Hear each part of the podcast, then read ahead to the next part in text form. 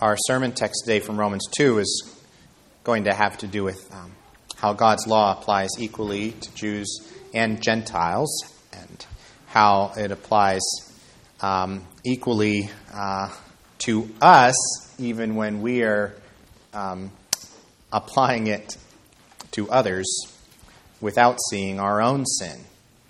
And there's a classic example of this in 2 Samuel chapter 12, after David has committed his great sin against Bathsheba and Uriah, and he is confronted by the prophet Nathan.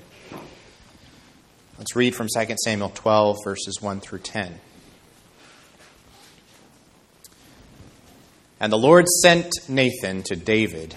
He came to him and said to him, There were two men in a certain city, the one rich and the other poor. The rich man had very many flocks and herds, but the poor man had nothing but one little ewe lamb, which he had bought. And he brought it up, and it grew up with him and with his children. It used to eat of his morsel and drink from his cup and lie in his arms, and it was like a daughter to him. Now there came a traveler to the rich man, and he was unwilling to take one of his own flock or herd to prepare for the guest who had come to him. But he took the poor man's lamb and prepared it for the man who had come to him. Then David's anger was greatly kindled against the man, and he said to Nathan, As the Lord lives, the man who has done this deserves to die, and he shall restore the lamb fourfold because he did this thing, and because he had no pity. Nathan said to David, You are the man. Thus says the Lord, the God of Israel I anointed you king over Israel and I delivered you out of the hand of Saul, and I gave you your master's house and your master's wives into your arms, and gave you the house of Israel and of Judah. And if this were too little, I would add to you as much more. Why have you despised the word of the Lord to do what is evil in his sight? You have struck down Uriah the Hittite with the sword, and have taken his wife to be your wife, and have killed him with the sword of the Ammonites. Now, therefore, the sword shall never depart from your house because you have despised me and have taken the wife of Uriah the Hittite to be your wife. Amen. Now let's turn to Romans chapter 2. We'll read the first 11 verses of the chapter.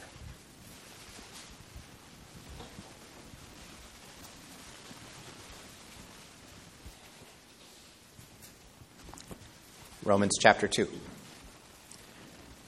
Therefore, you have no excuse, O man, every one of you who judges. For in passing judgment on another, you condemn yourself, because you, the judge, practice the very same things. We know that the judgment of God rightly falls on those who practice such things. Do you suppose, O man, you who judge those who practice such things and yet do them yourself, that you will escape the judgment of God? Or do you presume on the riches of his kindness and forbearance and patience, not knowing that God's kindness is meant to lead you to repentance? But because of your hard and impenitent heart, you are storing up wrath for yourself on the day of wrath when God's righteous judgment will be revealed. He will render to each one according to his works. To those who by patience in well doing seek for glory and honor and immortality, he will give eternal life. But for those who are self seeking and do not obey the truth, but obey unrighteousness, there will be wrath and fury. There will be tribulation and distress for every human being who does evil, the Jew first and also the Greek. But glory and honor and peace for everyone who does good, the Jew first, and also the Greek. For God shows no partiality. Amen. You may be seated. Some of you may remember from a few years ago when the big uh, college admissions scandal story broke uh, back in 2019. There was this uh, college admissions consultant, is what he called himself. His name was Rick Singer. And he had this scheme for helping parents who had a lot of money uh, to use bribery and deception of many different kinds to get their kids into the colleges that they wanted to go to. And um, dozens of people ended up getting convicted of crimes. Um, and if you're following the story, when it first came out, you probably remember the feeling just of disgust. How could something like this happen? Of course, we know how something like this could happen. It's nothing new. People who know the rules just deciding to act as though the rules don't apply to them. We often feel like maybe Lady Justice is peeking over her blindfold a little bit. And for a while, it seemed like these people were going to get away with it until eventually, that long arm of the law caught up with them, at least with some of them, and some of them at least found out the hard way that the rules did apply to them after all. Now, it's easy for us to look kind of out there at an obvious case of flagrant corruption among the rich and powerful and get all disgusted and indignant and, ah, those people. But we need to understand that tendency to see ourselves as a special case above critique, above accountability. That's a very powerful and deceiving and dangerous impulse that comes very, very naturally. We need to be warned against, we need to be on guard against, especially because when we're living it out, that's when we can see it. We can't, that's when we can't see it in ourselves because we feel like we're right, even though we're not. That's part of what today's passage is about. And we're going to look at, a, at this passage in three parts this morning. First will be practicing what we preach against. Practicing what we preach against, verses 1 through 3. Second will be presuming on God's patience, verse 4. And third will be sinners in the hands of an impartial God. Okay, so practicing what we preach against, presuming on God's patience, and sinners in the hands of an impartial God. All right, now in the, in the last verse of chapter 1, Paul described people who not only do things that are wrong, but they actually give approval to other people who do the same kinds of things. Their, their thinking has become so futile, their foolish hearts have become so darkened, verse 21, that they have actually gotten to the point of looking at things that are evil and with a straight face calling them good. Even though, verse 32, they know that isn't true, they know God's righteous decree that those who practice such things deserve to die. Now, that's pretty bad, right? That's pretty bad that things have, in general, have gotten to this point where people are encouraging and celebrating things that they know are wrong. That kind of rebellion is inexcusable. Remember chapter 1, verse 20. So they are without excuse. But now Paul's going on to tell us about another way of sinning that is also inexcusable even though it's different from what he's described so far. Another category of people Paul is looking to expose here as equally condemned under the law. And it's the kind of person who knows what God's law says not only from that inward sense of conscience that all people share. He's talking about people who have access to the written word of the scriptures. And in particular, they have access to the, the law with a capital L, you might say, the law of Moses. And here's what happens people who have the law of Moses can, can say, oh, look, I have the law of Moses. And now that I have the law of Moses, I can go around everybody else around me and say, hmm, let's look at your life and see how it measures up with this, this law that I have in my hand. Aren't I special that I have the law of Moses to critique you by? This is in clear contrast with verse 32 of the previous chapter, right up above. So the people in chapter 2 now, these people are not giving approval to sin, they are passing judgment against sin. And perhaps rightly so, right? Um, you might say, well, that's good, right? To, uh, we should uh, boldly be very willing to say what God's law says about sin, and that's true. What Paul is warning against here is not telling the truth about sin. That's what we should do. What he's warning against is failing to tell the whole truth about sin. Remember that justice requires not just telling the truth, but telling the whole truth and nothing but the truth. This person that Paul has in mind is telling half truths. Telling half truths. Therefore, you have no excuse. You, can, you could kind of hear an implied either there. You have no excuse either. Every one of you who goes around judging other people because you're practicing the very same things that you're judging in others. You look around at the people around you and you think, wow, they are so bad. Can't believe people are acting this way against the law of God. You have this practiced sense of moral outrage. Just look at what these people are doing. Can you believe it? Sometimes it's personal too. Look at what these people have done to me. Can you believe it? You're wielding the law of God then like a searchlight. You're shining it around the prison camp, like in The Great Escape, you know, at nighttime. But who's the one person that you're not shining it at? It's yourself. You're not letting that light shine on you and your sin. Now, Paul is not denying what you're seeing in the searchlight out there. The searchlight of the law reveals the truth wherever it shines.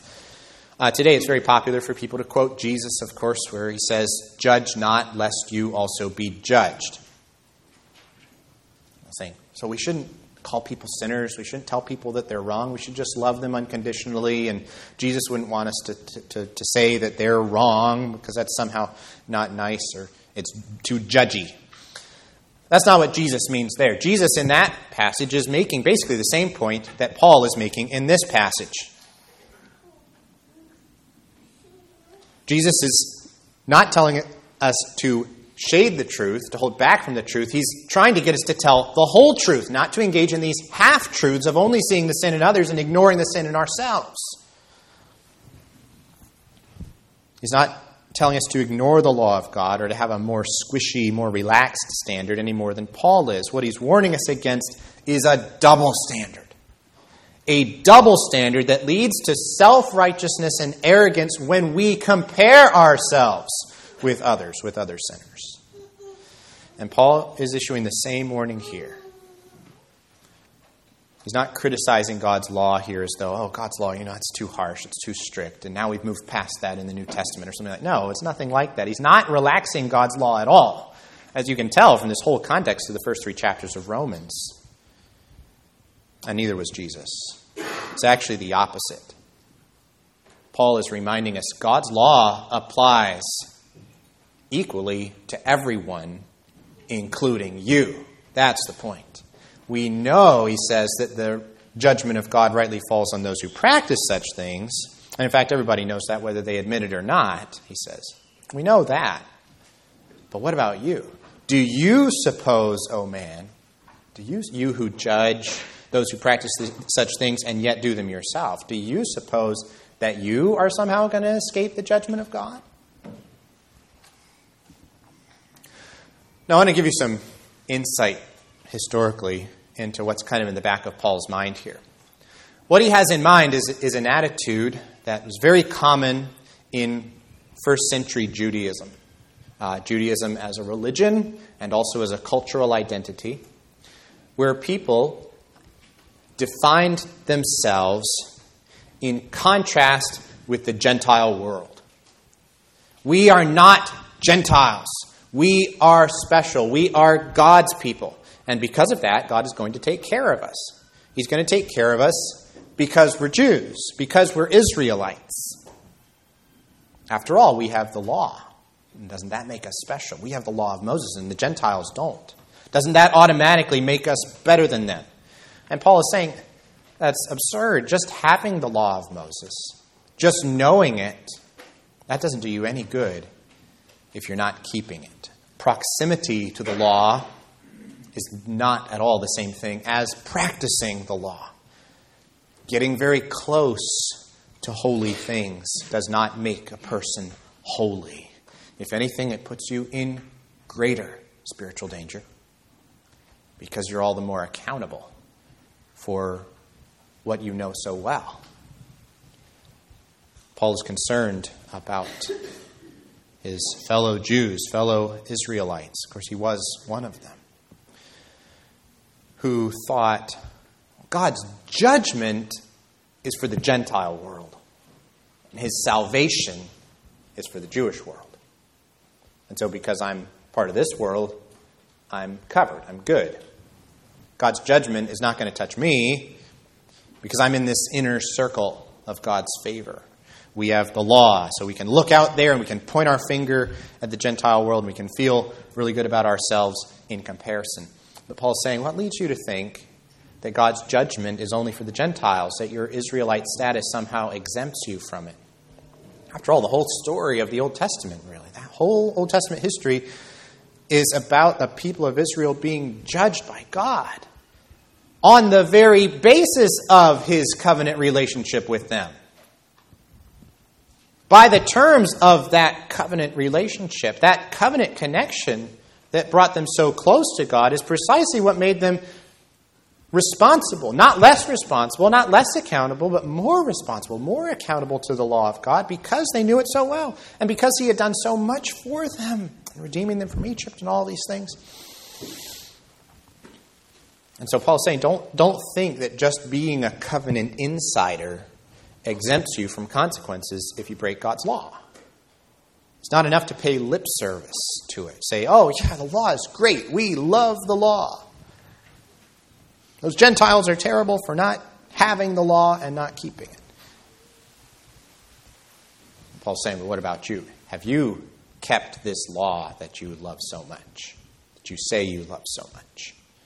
Because if not, then all of your criticisms against those people out there, they may be true, but they cut both ways. And as you point that one finger, probably at something that really is wrong, you've got those three fingers pointing back at you. It's the old cliche, but it's a really good one. It's true. In passing judgment on another, you condemn yourself. The law cuts both ways.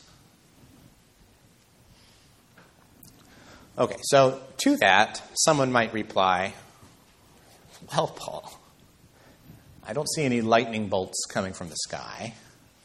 My life is going pretty well. God's not judging me. What, what judgment are you talking about? What condemnation? I, I think I'm fine. I think that God approves of me just the way I am. Well, Paul has an answer to that as well in verse 4.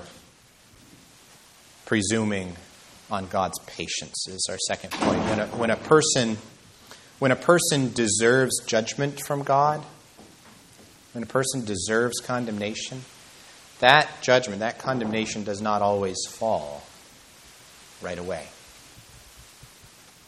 Sometimes that judgment is delayed. And it is delayed for a reason, Paul says. And it is because of a further aspect of God's character. God is patient. God is patient. So often in the Bible, you find the Lord giving sinners every opportunity to repent, every opportunity to turn away from their sin and turn to Him. Uh, for example, in 2 Kings, right before the, or uh, describes when Israel and Judah go into exile, it describes how um, God had plenty of reason to send Israel into exile a lot sooner than He did, but He waited. He sent them prophet after prophet after prophet. He kept pursuing them. He kept calling them back. He kept giving them these opportunities to repent. Turn away from your sin. Come back to me. Don't harden your hearts. And some of them listened, that faithful remnant. But by and large, the nation as a whole did not. They did not listen. And eventually, that judgment did fall. And when it fell, it was a catastrophic judgment. It was delayed for a while, but not forever. That delay did not mean that the judgment was not real. It just meant that God was being patient, that He was leaving open for a time a window of opportunity to turn. So the message here is don't assume that just because life is pretty good for you, because you have no major problems, because you don't feel like you're under God's judgment, that therefore God must approve of you. Paul's saying, don't, don't you see how patient God is being with you? Look at his kindness. Look at his forbearance. Look at everything he has put up with from you.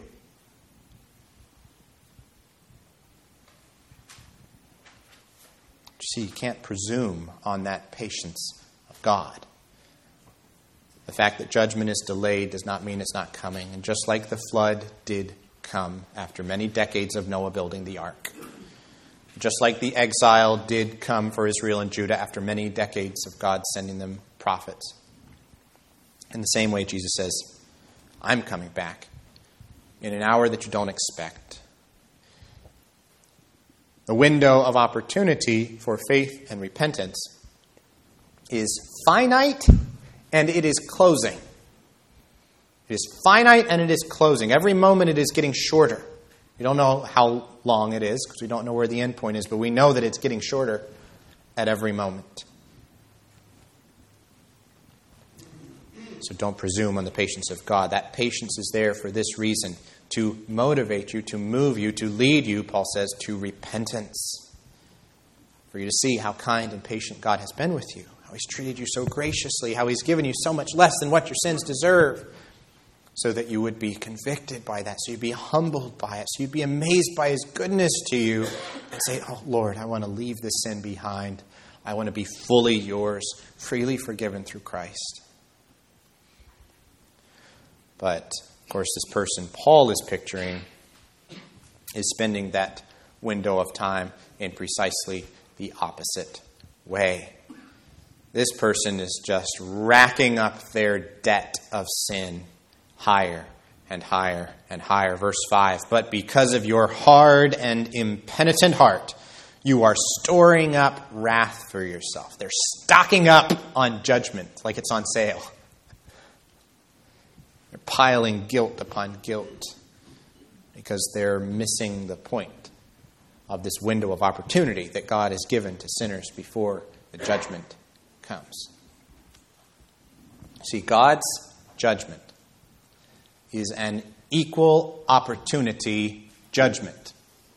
That's the title of the sermon for this morning. An equal opportunity judgment. God does not discriminate on the basis of race, color, religion, national origin, sex, physical or mental disability, or age, as the employers always put it on their notices, equal opportunity employers.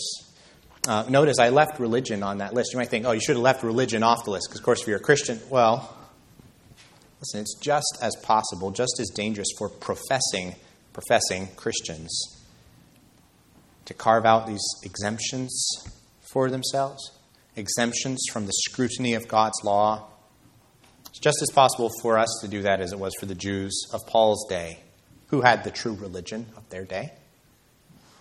They were part of that true religion. But see, proximity to the church, having a religious identity, adopting the outward trappings of Christianity, talking like a religious person, having religious friends, going to church on a regular basis, none of those things exempt you from the scrutiny of the law of God, from being accountable to its full weight. None of those soften the requirements of the law of God for us. Being a religious person, even having the name of Christian, does not opt you out from the judgment of God. God's judgment is an equal opportunity judgment that all people must face, and there are no excuses and no exceptions. God, Paul says, will render to each one according to his works. To those who by patience and well doing seek for glory and honor and immortality, he will give eternal life. But for those who are self seeking and do not obey the truth, but obey unrighteousness, there will be wrath and fury tribulation and distress for every human being who does evil, the Jew first and also the Greek. But glory and honor and peace for everyone who does good, the Jew first and also the Greek. For God shows no partiality, no exceptions, no turning a blind eye just because you're a part of a certain community. Jews and Gentiles alike are accountable to the law of God. What Paul is talking about here, we describe in theological terms as the covenant of works. And it goes back to the Garden of Eden, where God told Adam, On the day you eat of that forbidden tree, you will surely die. And on the other hand, if you obey, well, there's the tree of life. It's this fork in the road obedience and life, or rebellion and death.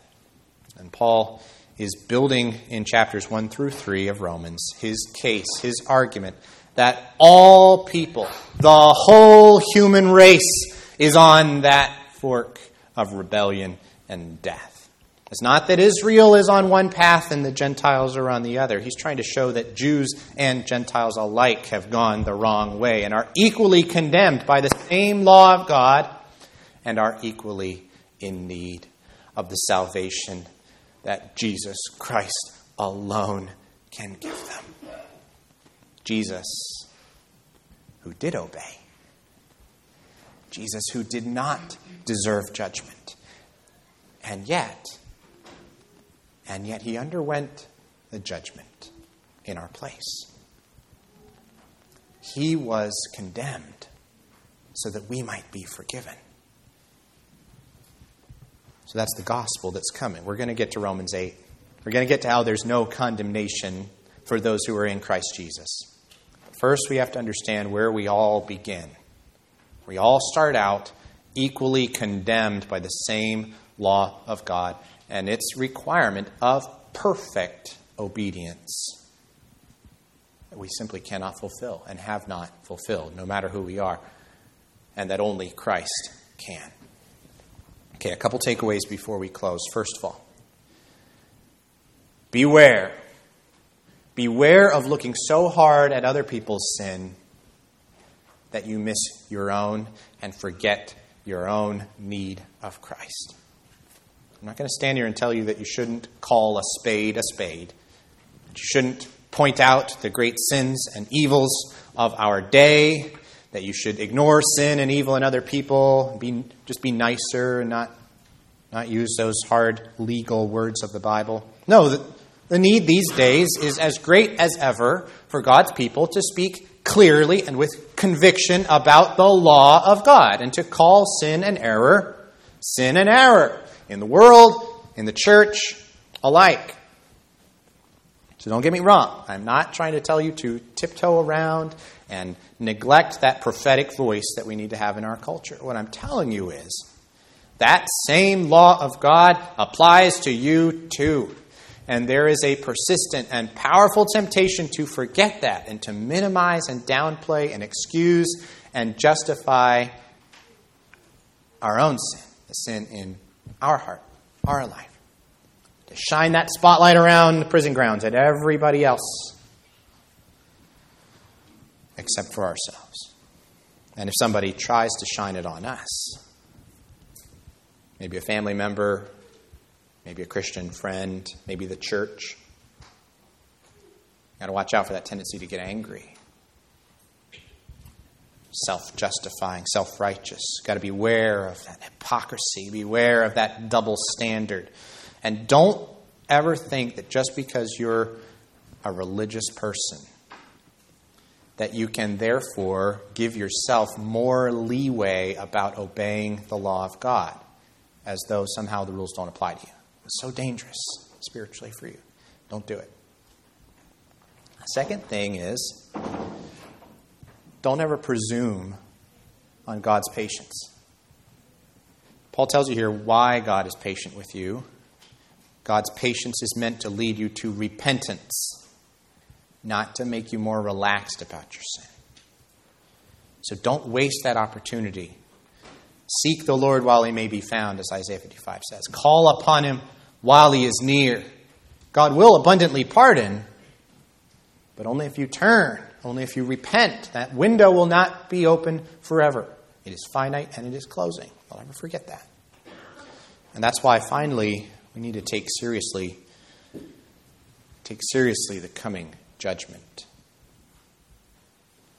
No matter who you are, no matter how you might try to think, but, uh, but I'm probably okay. You've got to understand all men and women and boys and girls, without exception, stand condemned before God for breaking his law.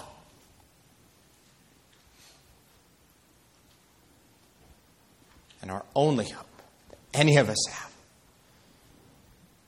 is to trust in the Lord Jesus Christ and take refuge in him and his perfect obedience so that we can find ourselves forgiven and safe and welcomed and restored when the judgment comes. We need Him, beloved. And may the Lord help us never to forget that need. Okay, so let's pray. Our Father and our God, forgive us, we pray, for those times when we are willing to wield the law against others and try to act like it doesn't apply to us. Lord, hypocrisy is one of the most serious sins there is. Protect us against it, Lord. Help us to walk in the light.